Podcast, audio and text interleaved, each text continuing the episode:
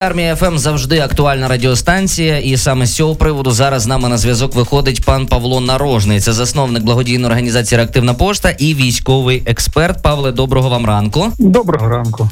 Негода в Україні достатньо потужна і відчутна. Скажіть, будь ласка, як вона вплине на бойові дії, які зараз точаться на сході і на півдні нашої країни? Ну, перше, що треба розуміти, що в таку погоду великі проблеми з роботою дронів. Мова йде як е, так і літачків, і дронів, квадрокоптерів і так далі. Тобто, всього розвідувальної техніки і ударної також.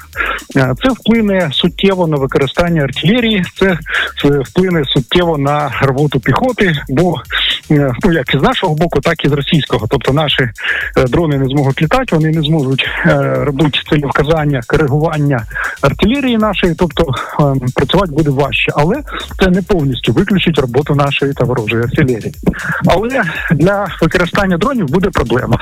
На конкретно в Криму там просто шквальний вітер, і це буде величезною проблемою. Це просто унеможливить використання ракетного озброєння, кораблів і всього іншого. Ну тобто, це можна сказати, що на якийсь е, час ми будемо відносно спокійні е, з точки зору ударів е, з цього боку. Тобто повітряні тривоги виключені на найближчий час, допоки такий сніг мете, то нічого такого не буде відбуватися. Не виключені. Просто Крим використовується як такий величезний майданчик для запуску ракет. Це мова йде про ракети, наприклад, калібр, які запускаються з кораблів. Це мова йде про ракети Онікс, які з повітряного пуску і з землі вони запускаються.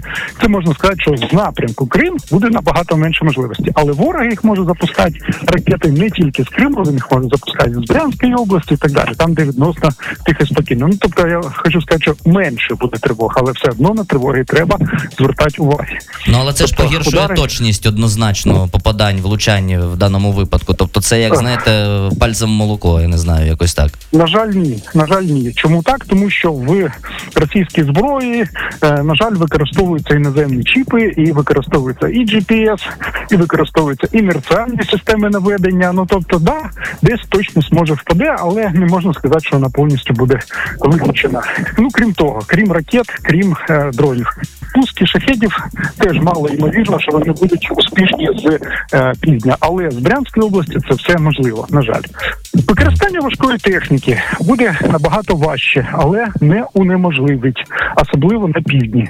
Е, чому так? Тому що там температура вища ніж в Києві, тобто вона там на грані е, 0 плюс 5, і там може бути та сама каша. Ну тобто виїхала там якийсь я не знаю гусі, гусеничний там танк або там САУ, і вона може банально сісти. Тобто ну, сісти в гризику мається на увазі.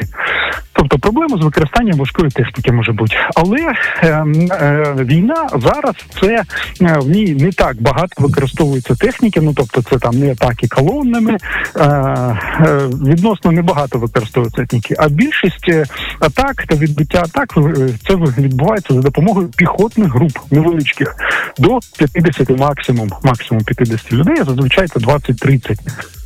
А вони можуть продовжувати продовжувати і вони будуть продовжувати вести бойові дії на всіх абсолютно напрямках, як на Донбасі, е, так і на півдні України. Але загалом, якщо, наприклад, брати якусь там короткострокову перспективу, чи можна вживати термін такий, ну вибачте, по погоді заморожений конфлікт, який буде певний час спостерігатися, допоки негода не відійде? Ну в якійсь мірі так, да активність бойових дій точно впаде, е, але вона не зупиниться. Тобто, ем, ну якась е, пауза в, бойових діях точно буде. Ну, якщо трошечки спрогнозувати перспективи і майбутнє, чи можна стверджувати, що під час зимового періоду, коли буде вельми холодно, ми не будемо мати так само, як і ворог, якихось визначальних перемог на фронті? Ну можна сказати, що навряд чи що взимку буде якесь суттєве просування. Е, Чому так? Тому що для просування треба е, застосовувати величезну кількість артилерії. Ну а вже про артилерію ми вже казали. Тобто це важка техніка, це е, привезення вантажівками великої кількості боєприпасів. А це колесна техніка. Взимку це дуже важко робити. Ну не просто не важко, не просто, скажімо так. От це ем, гусеничні САУ, які повинні пересуватися, це і колесні САУ, які повинні пересуватися. Тобто це дуже важко буде робити. Тому е, ну в якійсь мірі так взимку буде. Я не очікую якогось е, різких просувань і так далі. Е, Більш-менш ймовірно, е, якісь е, більш-менш масштабні дії, коли стане мороз. Ну коли стане температура, так певно на мінус 5, мінус 10. Коли замерзне земля, тоді можна буде використовувати важку техніку, і тоді дійсно можливо якесь пожва- пожвавлення бойових дій. Але знов таки це не будуть якісь величезні прориви. Більш-менш серйозні кампанії можна очікувати тільки навесні, десь приблизно з квітня місяця, коли земля пр- просохне, і коли можна буде масово пересувати людей, техніку і так далі. В такому разі будемо з нетерпінням чекати квітня, обов'язково перезимуємо. Сподіваємося, віримо у наші е, сили оборони. І загалом хотілося б ще від вас якесь побажання тим людям, які зараз в цих заметах е, тримають фронт, які деокуповують наші території, незважаючи на будь-які обставини, щось таке мотивуюче. Ну що я можу сказати нашим е, солдатам і офіцерам?